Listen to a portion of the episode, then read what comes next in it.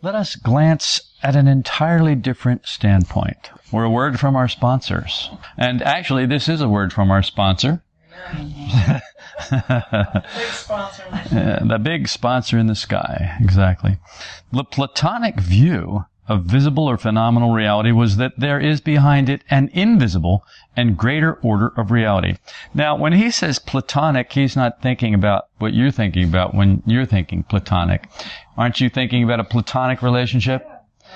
Yeah, well, he's not talking about a platonic relationship, which of course is a relationship where you are not involved in a love affair with a person. It's friends. It's a kind of straight up above the board brotherly love friend thing. Plato is the guy who, I guess, coined that whole thing. So it's that platonic view, a view that Plato had. The view that Plato had of visible or phenomenal reality was that there is behind it an invisible and greater order of reality. Plato's fallen on hard times these days. In our society now, in our culture now, Plato has fallen on hard times. He is no longer as respected, I should think, as he once was, which is understandable considering that we are materialists and the religion of science pretty much has, they look with a jaundiced eye at Plato and Platonic philosophy. But that's okay. We don't, and this is for us and not for them. So that's what we'll do. There is invisible form or figure only mentally perceptible over and above all form or figure that we can apprehend through our senses, according to Dr. Nicoll. And according to me. But I'm nobody, and Plato was somebody, and fewer people are listening to Plato these days, and even fewer still are listening to Dr. Nicoll, I have nothing really to add to what two people who were far superior to me in every way have already said, other than that's been my experience. And now it's up to you to decide for yourself whether you think there is invisible form or figure, only it's mentally perceptible, over and above all form or figure that we can apprehend through our senses. These invisible forms or figures with which our term idea came to be connected are prior in scale to, and therefore much more real than any perceptible form or figure. If it comes before the perceptible form or figure in the phenomenal world, then clearly in scale it is higher than because it comes before. Just like your father and your mother are higher than you in scale because they come before you. And your grandparents are higher still because they come before them.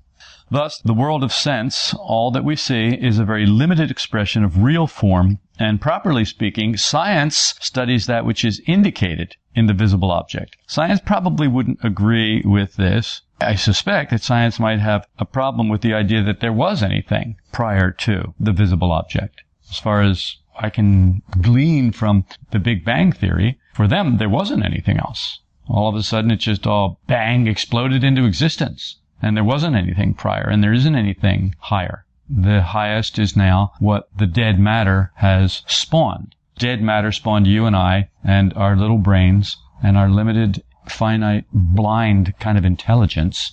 And we are the highest because we look around us and like the Bible says God, God says, what gods? I don't see any other gods. I'm here. I'm looking around. I don't see any other gods. Where are your other gods? we're pretty much like that now. We're looking around and saying, well, what gods? I don't see any other gods. We're here. We're the gods of the universe. There, there are no other gods.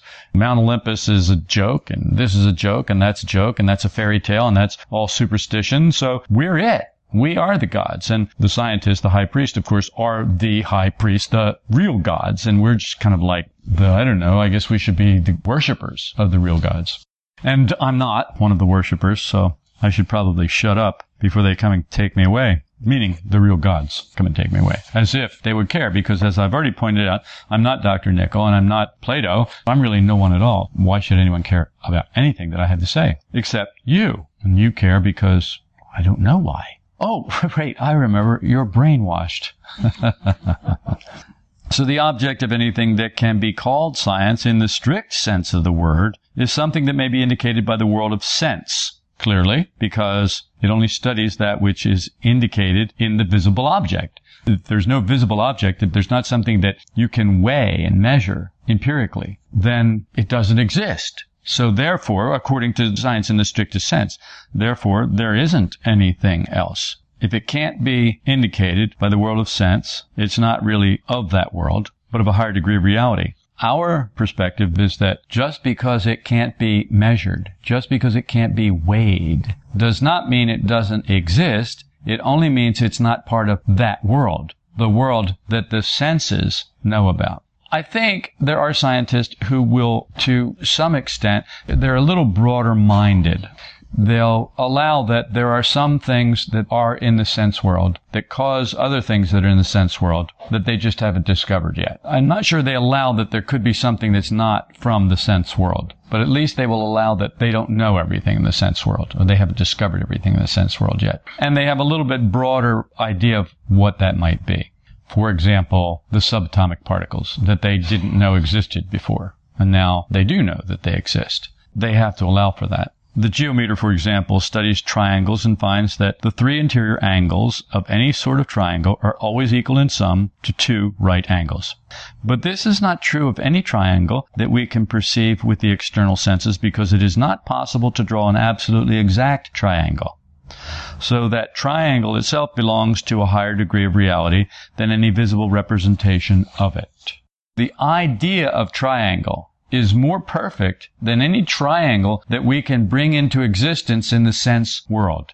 So the triangle as idea, the ideal triangle, doesn't exist in passing time and space. It's not visible, but it's only apprehended by the mind.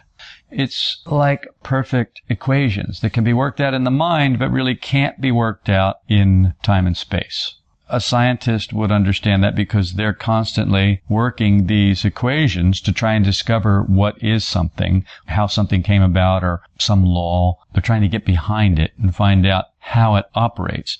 They're not trying to get behind it to find out where it came from because they already know where it came from. It evolved out of the Big Bang.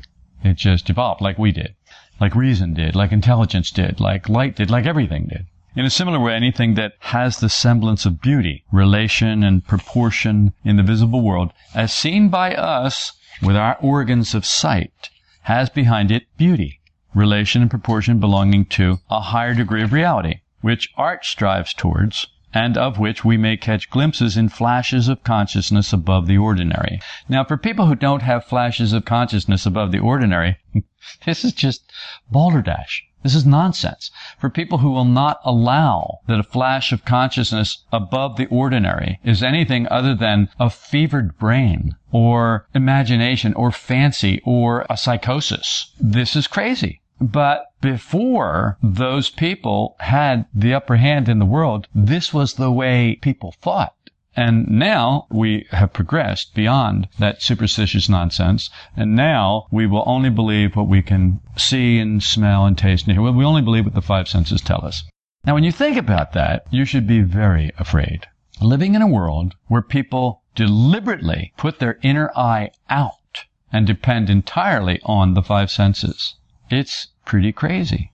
It's like saying, well, if I didn't have some kind of machine that could detect the radiation of light beyond, on either side of the spectrum that our visible eyes can see, I would have to say it didn't exist.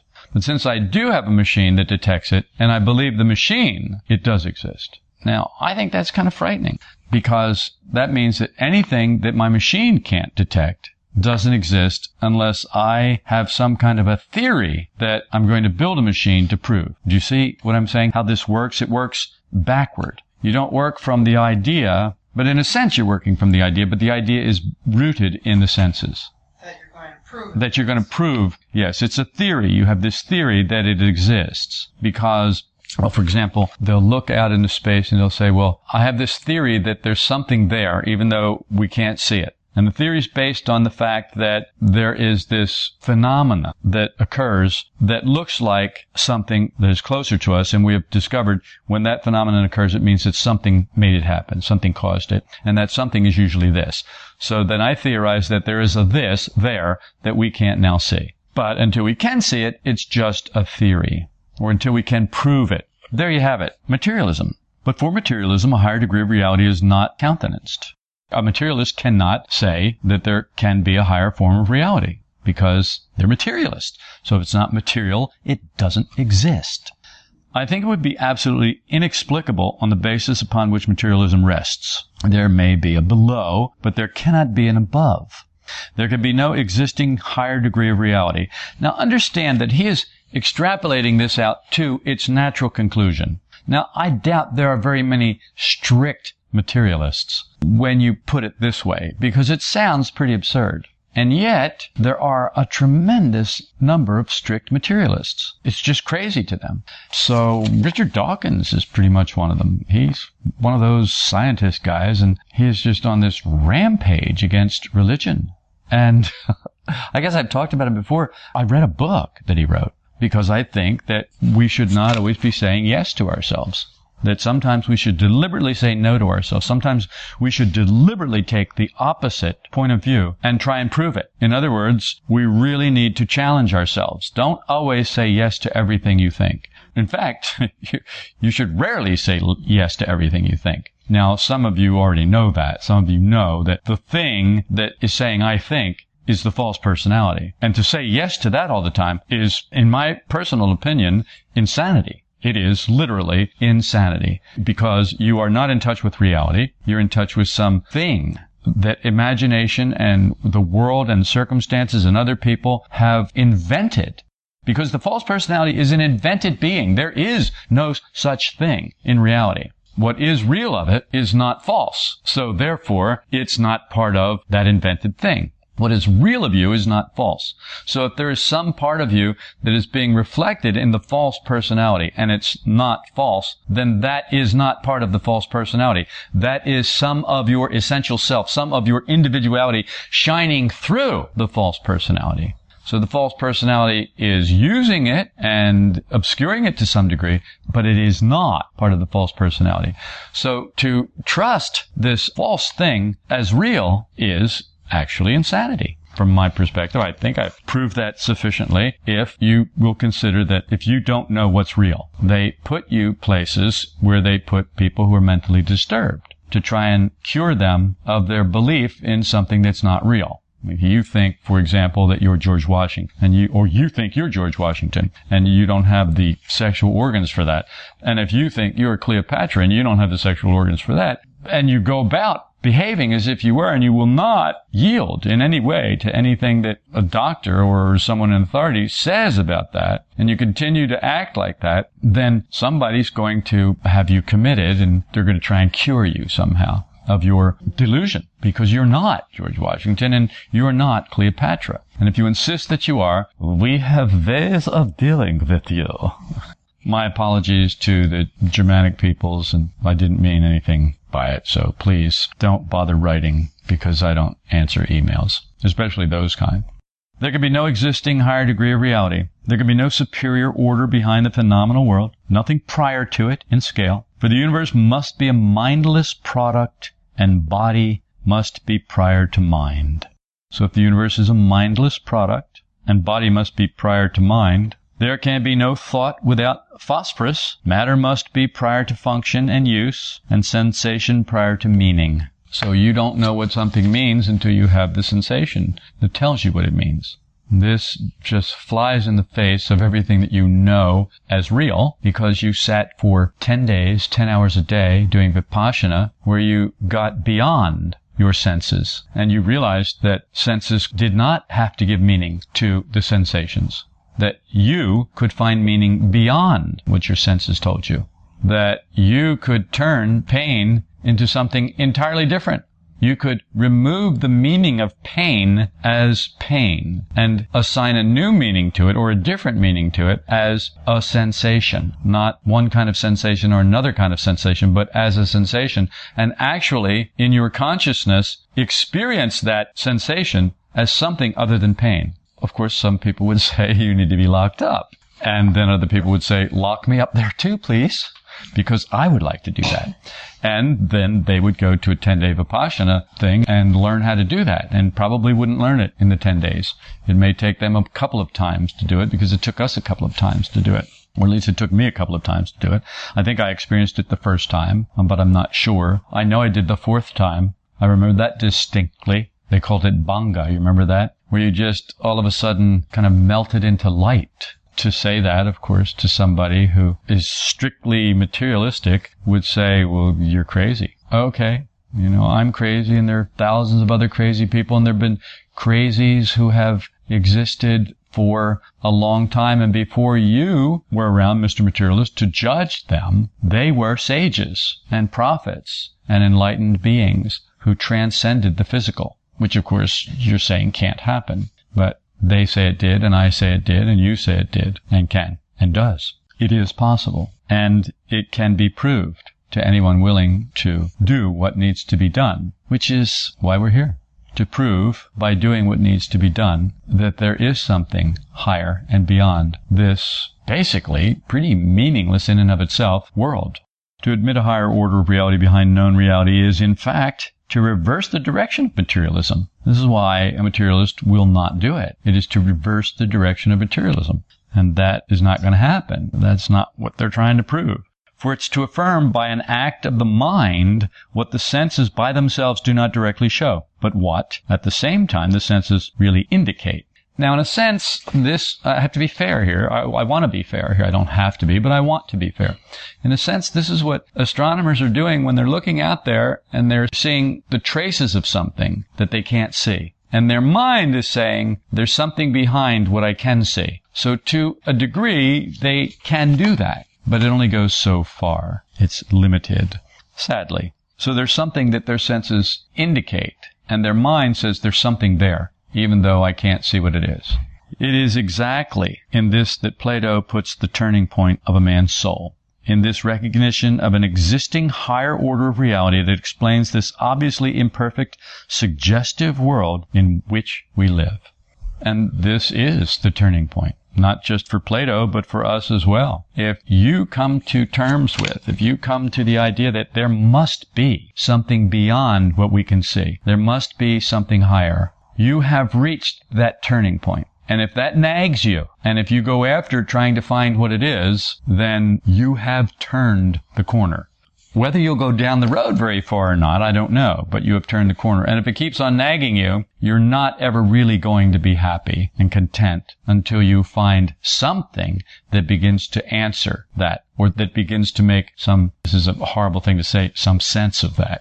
But you have to make some sense of that to yourself, even though we're not talking about the physical senses. It has to make some kind of reasonable impression on your mind, on your emotional and intellectual and even instinctive centers. I think it has to make some kind of impression there for you to follow it. If the universe be in man as a scale of reality, as well as man in the universe, then if a man gives an inferior explanation of the universe, it will react on himself. He will limit himself and remain inferior to his own potential being. This is pretty clear. If you refuse to admit that flight, aerodynamic flight is possible, then you have limited yourself. You're not going to be able to discover aerodynamic flight.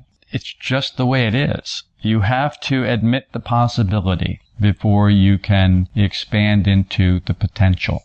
He is then left nothing else to do but to study a dead material world outside him, out of which his own life and his mind accidentally come. If there be energies in us capable of seeking another direction, if there is something in us that is reliable, trustworthy, that is not a machine, something in us that makes us capable of seeking this other direction, they will then necessarily find no goal if they don't have that. If there be energies in us capable of seeking another direction, they will then necessarily find no goal. For if there be things of the Spirit, if there be higher degrees of consciousness and realness within, then all those impulses which in their right development should separate man from the tyranny of outer life. And trust me, when you begin to see outer life, you see that there is tyrannical. What else can you say? You are not the master of your destiny. So you can say you are as much as you want, but that is proved to be a lie every single day in millions and millions of lives. And create inner independence of soul through the realization of these higher degrees within. This is a difficult sentence, so I'm going to go over it again. For if there be things of the Spirit, if there be higher degrees of consciousness and realness within, then all those impulses which in their right development should separate man from the tyranny of outer life and create inner independence of soul through the realization of these higher degrees within will become fused with the things of outer life into one common outer influence. For having no inner goal, their goal will seem to lie outside him.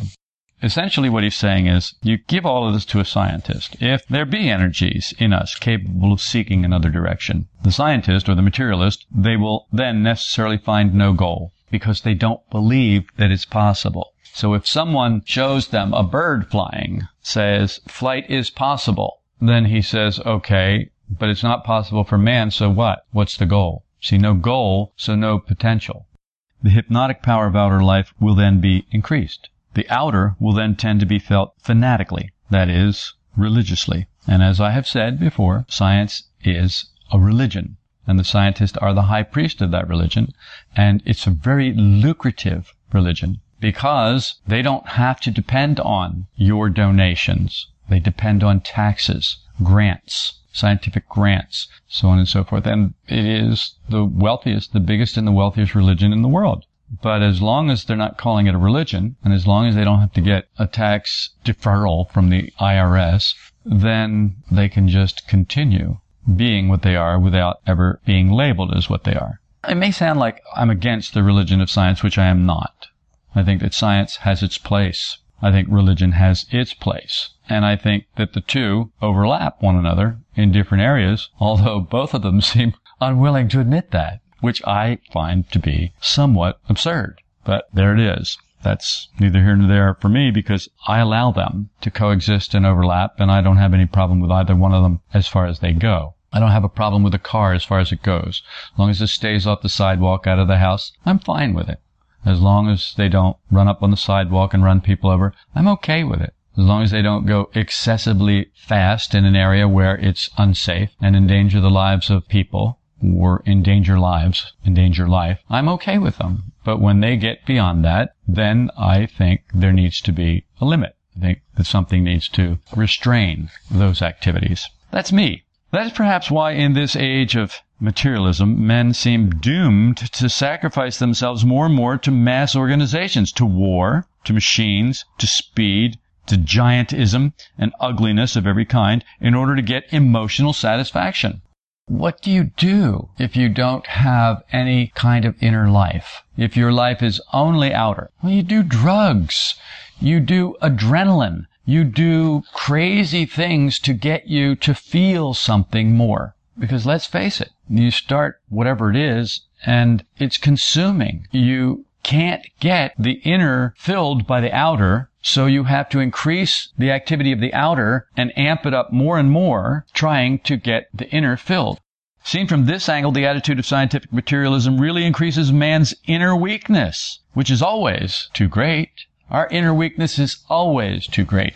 Well, how can you say that? Very easily. I understand my own inner weakness. I understand my weakness of will. I understand your weakness of will. I watch people every day know better and act worse because of this inner weakness that is always too great. Too great for what? Too great for them to know and act the same, to know what's right and to do what's right. And yet, everyone who does what's wrong knows what's wrong, yet they have no power over themselves to stop doing it, or not enough power over themselves. In other words, the inner weakness is too great. In all that belongs to himself, in all that is necessary for the dawn of individuality, it renders him more and more impotent, giving him the illusion that he can gain absolute power over a dead material world. And you have to admit, this is where we are today. Well, we just need a bigger bomber. We just need more drones. We need more guns. We need more. We have to stop the Taliban. We have to stop the terrorists. And we need more of this and more of that. And we need more information and we need, we need more of your freedom limited so that we can combat this. And if we could just get more, then we can conquer it. It's not going to work. It never has worked and it never will work. And the reason it won't work is because that's not the problem. That's the wrong end of the telescope to be looking in. If you want things that are far away to look closer, you need to look in the other end of the telescope. But if you won't admit that there is a way of looking in the other end of the telescope, or there's anything to see when you do look there, then it's pointless. You have to come to something, and that's Plato's turning point, where you will admit the possibility of something higher. And we are so full of pride and vanity that it's very difficult for us to admit the possibility of something higher than us. Very difficult. You may be able to admit it, but I don't think you could live with it. You know, we can acquiesce. Oh, yes, of course. Theoretically, we acquiesce. Oh, yes, of course. There may be smarter men than me. There may be wiser people than I. We'll admit the possibility, but then if someone tries to correct us, we show beyond any doubt that we don't really believe it. We are offended at being corrected. So what is that about? Nichols says, what paradox could be stranger? Well, I could, I could probably think of a couple. The emotional attitude belonging to materialism is necessarily quite different from that belonging to idealism. Idealism, remember, is the belief in ideas as coming prior to things. As materialists will think we can lay bare the secrets of nature, and as often as not, we assume the credit of being the actual creators of whatever processes we have discovered. You have to admit we do. We put our names on the asteroids. We like to name them as if they somehow belong to us because we discovered them. That's my discovery. That's my planet. That's my theory. And when you think about the identification and the pride and the vanity that goes with that, to say nothing of the money behind it. If it's your theory and you discovered it, you could get a lot of money. You can get a lot of money from grants, foundations. So it's the way the game's played. It's extraordinary how a very superficial descriptive explanation satisfies us that we know. The sun isn't really coming up. The earth is turning on its axis. Oh, now I know that. You're not really all that can be seen. There is more of you. Oh, okay, now I know that. Nothing changes. Because the truth is we don't really know that. And we still watch the sunrise and the sunset. We actually still call it that. For example, by chemical analysis, we can find out the quantitative composition of a substance. Vegetation is obviously green-blooded. Chlorophyll is its most important constituent. Man has red blood, and hemoglobin is its chief element. We can find by chemical analysis that their structure is rather similar and that each contains so many atoms of carbon, oxygen, hydrogen, etc. We tend, then, to assume that we have discovered that they are by discovering the quantity and kind of elementary constituent bricks in these substances. Because we can see water, for example, is two molecules of hydrogen and one molecule of oxygen, because we can see that, we have discovered that it exists. But their use and the idea behind these substances belong to quite a different order of thinking. And this is what, as materialists, we tend to ignore. We ignore what they represent, what place they have, and what part they play in a connected universe. We ignore quality, for as materialists, we do not admit a connected or intelligent universe in which everything has its definite role or function. Comte actually said that quality was no positive entity, the most positive entity being quantity. But is not the meaning of a thing as a whole its function and use? Well, Yes and no. We're undecided about that. Yes and no. The part it plays in the life of man and in the life of the universe, its most positive aspect? I would say yes, but then I'm crazy to some people. And is not the fact that quantitatively speaking, different chemical structure transmits such an infinite variety of qualities the greatest mystery of all? I think it is. I think that it's incredible that such a varied, incredible universe can come out of the same substance, basically. Star stuff. It's just amazing. And it is probably the greatest mystery of all. The most positive aspect of a thing is the thing as a whole. We never really explain or understand a thing by the mere reduction of it to its elementary parts. You're not going to explain to me an earthworm by dissecting it to death it is no longer an earthworm. It's just a bunch of parts now. And if it's dead, it's not doing what it was meant to do while ignoring its patent qualities and uses and purposes when taken as a whole. And that is exactly what the dissection of an earthworm is.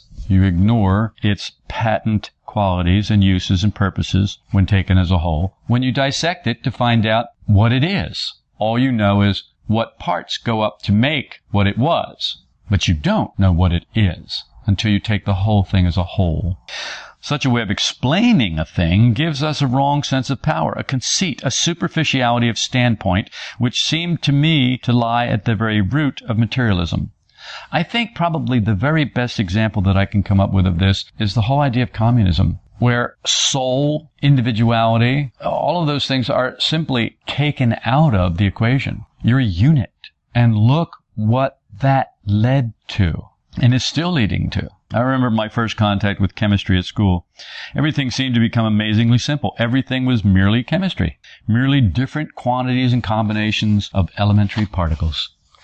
A living being was merely a combination of different quantities of atoms, of infinitely small bricks of carbon, oxygen, hydrogen, sulfur, nitrogen, and phosphorus. Certainly in vast and inconceivable quantities, but still nothing but atoms. Even a person whom one loved was nothing but a prodigious quantity of atoms. Explanations seem to be fascinatingly easy on this basis of quantities. Is not this the obsessing fascination of explaining the greater by the less, the root of all obsession? It seemed as if the secret of the universe had been handed over to me, particularly because at that time people in general seemed to be quite ignorant of chemistry. It was only when I began to ponder over the meaning of the periodic law of the elements the law of the octave as the English chemist Newlands called it, whereby the same sort of elements repeat themselves at regular intervals, that I realized that something stood behind all these atoms and behind all chemistry. There is law, there is order, which determine their action, their properties, their position, their affinities and relations. Why is it that two molecules of hydrogen fall in love with one of oxygen so readily? Why is it? Why is it they have this affinity for one another? They like to make water. Behind these elementary particles stood another world, the world of law, order, form, and principle, that connected all these particles together and made all chemical changes and relationships possible. But it's understandable how anyone who has not yet begun to think can become intoxicated by the powers that science seems to put into his hands. It seems possible to explain everything, to know everything, to understand exactly why everything is what it is. And this first contact with science produces in some people an extraordinary contempt for and intolerance of anything like idealism. That is, of a world behind this visible world that explains this visible world. And that is exactly my point about Richard Dawkins, is he has this incredible contempt for anyone who would dare believe anything that he doesn't believe because he can prove everything and you can prove nothing according to science, according to his rules. They cannot see that we cannot really know or understand or even explain anything simply through the method of science. And that all our explanations are nothing but descriptions of processes that remain a mystery. You can see that this will not do in the world of science. When science is God, this will not do. Pointing out its limitations will not do. Just the exact same way that pointing out God's limitations, that is, the religious people's God, pointing out those limitations will not do for them. You're a heathen, you're a pagan, you're an unbeliever, you're, you're not a good person. And it's just the same thing in this other religion of science. I see them both pretty much just two religions at war with each other, and I think they're both silly.